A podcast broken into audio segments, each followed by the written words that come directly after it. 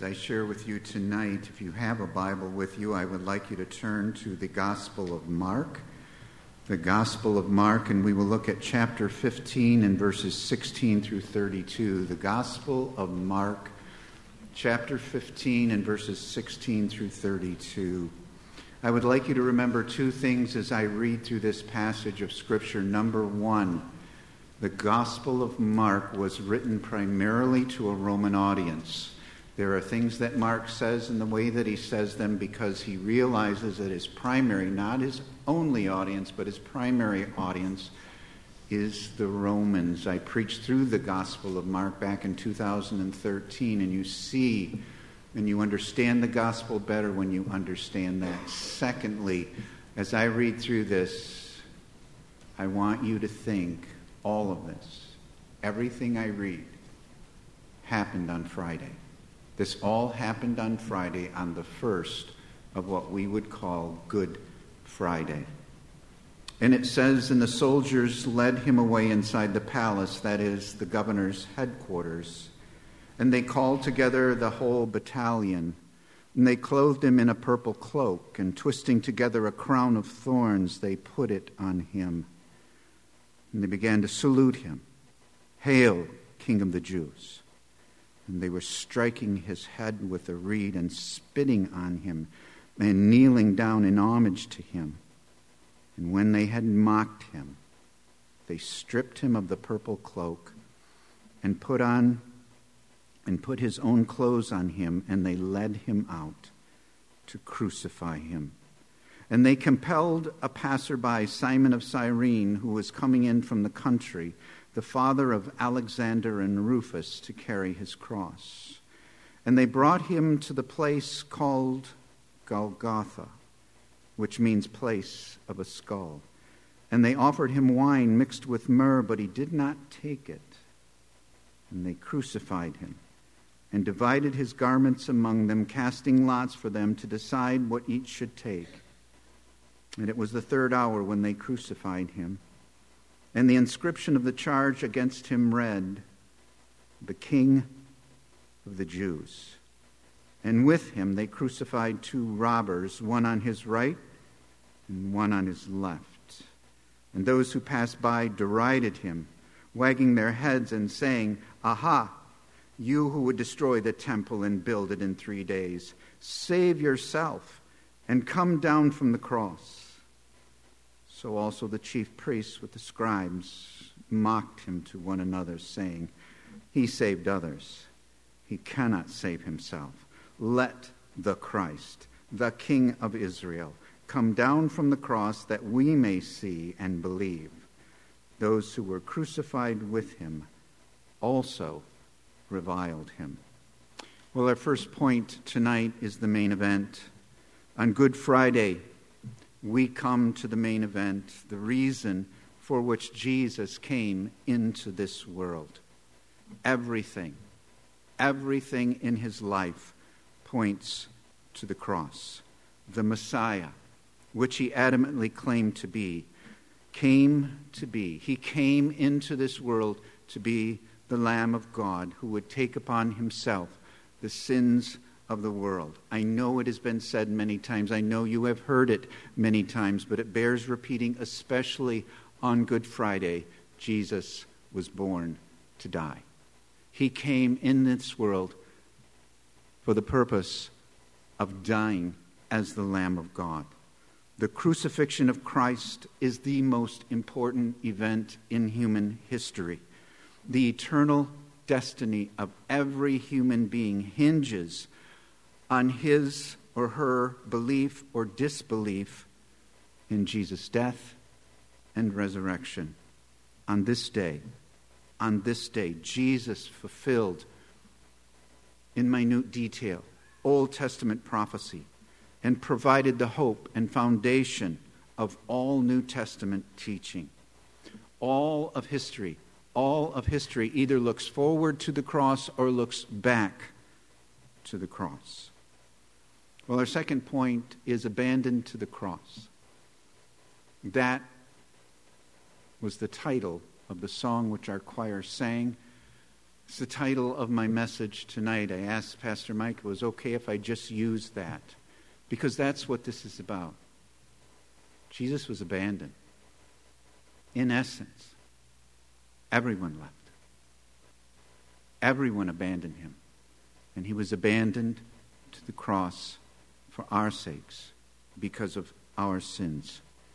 After the severity of his scourging and prior to his crucifixion, Christ is treated like an animal by the sadistic cruelty of the Roman soldiers.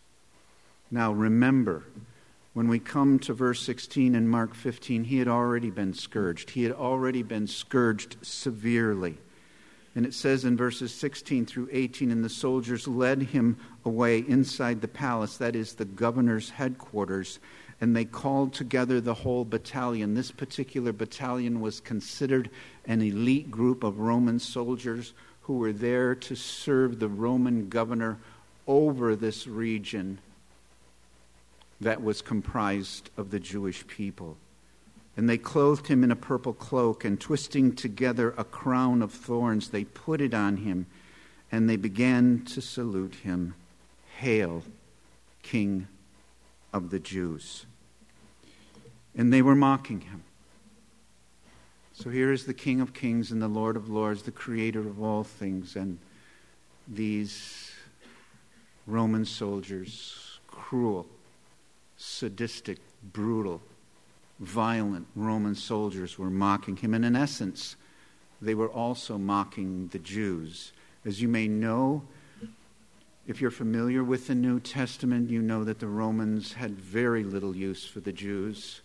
They, for the most part, had a peaceful arrangement with them, but they ruled over them, and the Jews often resented the Romans. So, in essence, they were mocking Jesus and they were mocking the Romans, Hail, King of the Jews. And in verses 19 at 20, it says, And they were striking his head with a reed and spitting on him and kneeling down in homage, and fake, phony homage to him. And when they had mocked him, they stripped him of the purple cloak and put his own clothes on him, and they led him away. Or, excuse me, they led him out to crucify him. Just let us pause for a minute. That's why we're here on a Good Friday. They treat Jesus like an animal. They mock him, they belittle him, put a crown of thorns on him. They treat him as if he's nothing. It's all for us all for you, all for me. And keep in mind this Jesus was physically and emotionally exhausted as he made his way to the cross. I want you to think of what happened before this. I just recently got through preaching through the entire Gospel of John. It took me a year and a half, almost two years, to do that. And the Gospel of John is unique in that the last third, the entire last third of the Gospel of John, is devoted to just this last week. Unlike the other three Gospels, a whole third of the book, just this last week, there was the, the preparation of his disciples, the upper room discourse, his prayer in the Garden of Gethsemane, the betrayal of one of his disciples, Judas Iscariot the trial before the Sanhedrin, the trials before Pilate and Herod, and the severe beating at the hands of the Roman all bring us to this particular passage. And in verse 21, it says, And they compelled a passerby, Simon of Cyrene, who was coming in from the country, the father of Alexander and Rufus, to carry his cross. So severely beaten so emotionally and physically exhausted that they had to enlist someone to carry the cross for him. Now, here's where it's important to know that this is written primarily to Roman readers. The fact that he names Simon of Cyrene and Alexander and Rufus is actually significant. In Romans chapter 16 and verse 13, it names a man named Rufus It is believed, though we don't know 100% for sure, that this may have been the same Rufus who is mentioned here, so that Alexander and Rufus were most likely known to the Roman church. And so, as he writes to the Romans, they probably knew Alexander and Rufus. They were brothers in the faith. And he says they compelled a passerby. He could have just left it there. But Mark doesn't. Under the inspiration of the Holy Spirit, he says it was Simon of Cyrene. Do you know who this man is? He was coming in from the country. This is Alexander and Rufus's father. That's the man who they enlist to carry the cross. Well, our third point tonight is the crucifixion. With remarkable brevity, Mark says in verse 24, and they crucified. You are familiar with all of the horrors of a Roman crucifixion.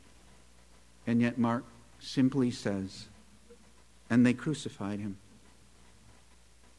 It's been compared to Genesis chapter 116, where it says of God that he also made the stars. So God creates billions of stars in amazing uniqueness throughout the galaxies, but just said, and he made the stars. Well, the cruelties of a Roman crucifixion have been well documented. We're not going to get into that tonight. But it is good to be reminded that the crucifixion, a Roman crucifixion, was usually reserved for slaves and the worst of criminals and he was crucified at a place called Golgotha. Notice verse 22 and they brought him to the place called Golgotha, which means place of a skull. The Romans wouldn't have known about that place. So he specifically names the place, the location for his Roman readers, so they know where this Jesus of Nazareth was crucified. And then in verse 23 it says, And they offered him wine mixed with myrrh, but he did not take it. Why didn't he take it? Most believe, and I believe, that the reason he didn't take it is because he didn't want any kind of narcotic and he wanted to be completely clear minded when he spoke from the cross. He would instruct the Apostle John to take care of his mother. He would say, It is finished. He would say, do not hold it against those who have crucified me.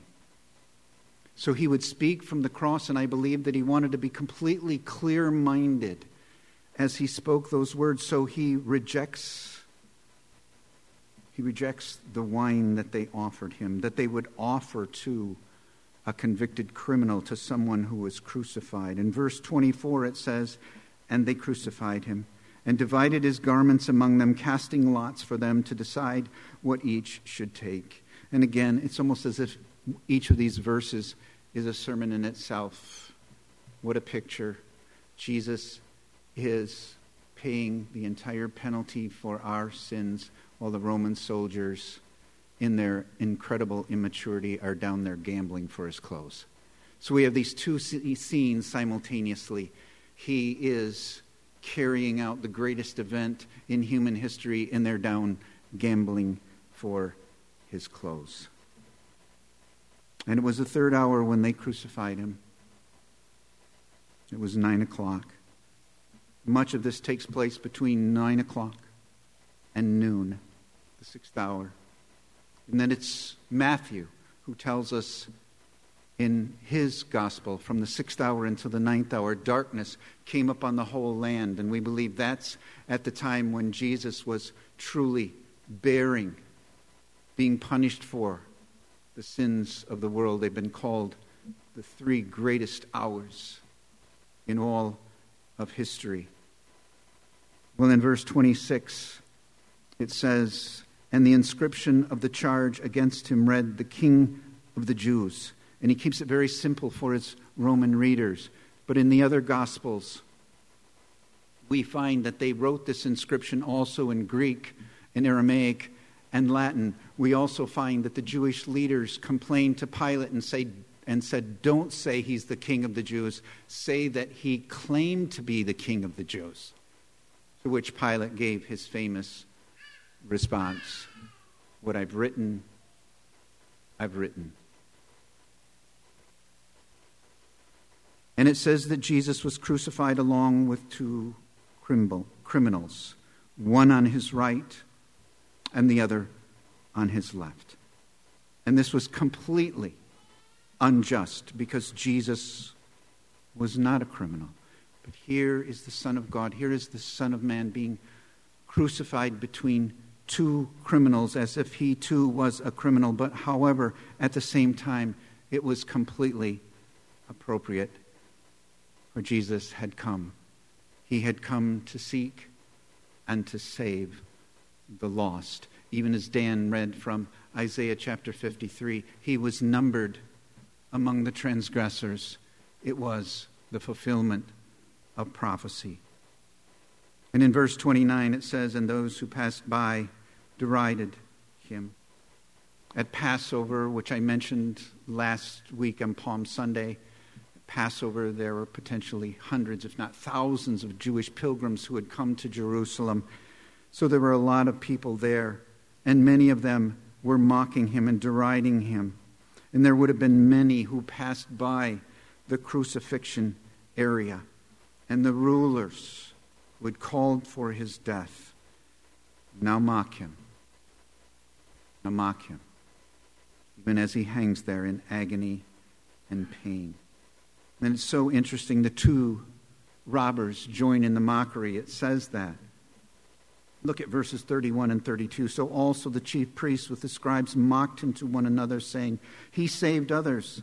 He cannot save himself. Let the Christ, the King of Israel, come down from the cross that we may see and believe. And then it says, Those who were crucified with him also reviled him which in and of itself is fascinating because one of those robbers, one of those robbers, mocking him in the process of the cross will have a, complete change of heart. And he will say, Jesus, when you come into your kingdom, remember me.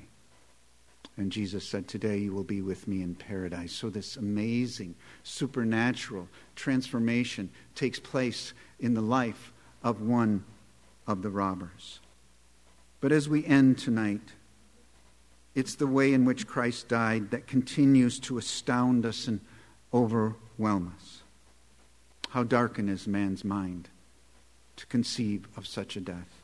How depraved is man's heart that they could put to death their Creator, the one who loved them more than anyone in all of existence.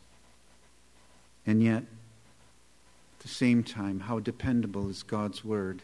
Jesus was crucified in exact detail according to Old Testament prophecy. How durable is Christ's resolve? Nothing. Nothing could take him down from the cross. This is why he came. And as I know you know, but we must say again on Good Friday, we must continue to remember that Christ's physical suffering was only a small part of his overall suffering.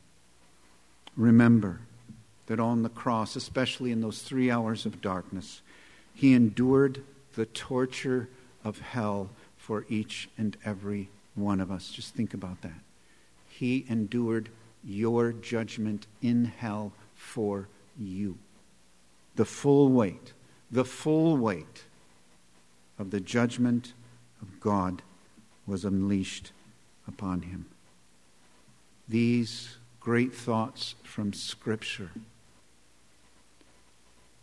are to cause us to be deep, sober minded in reflection, and yet, and yet, looking so forward to Sunday looking so forward to the resurrection.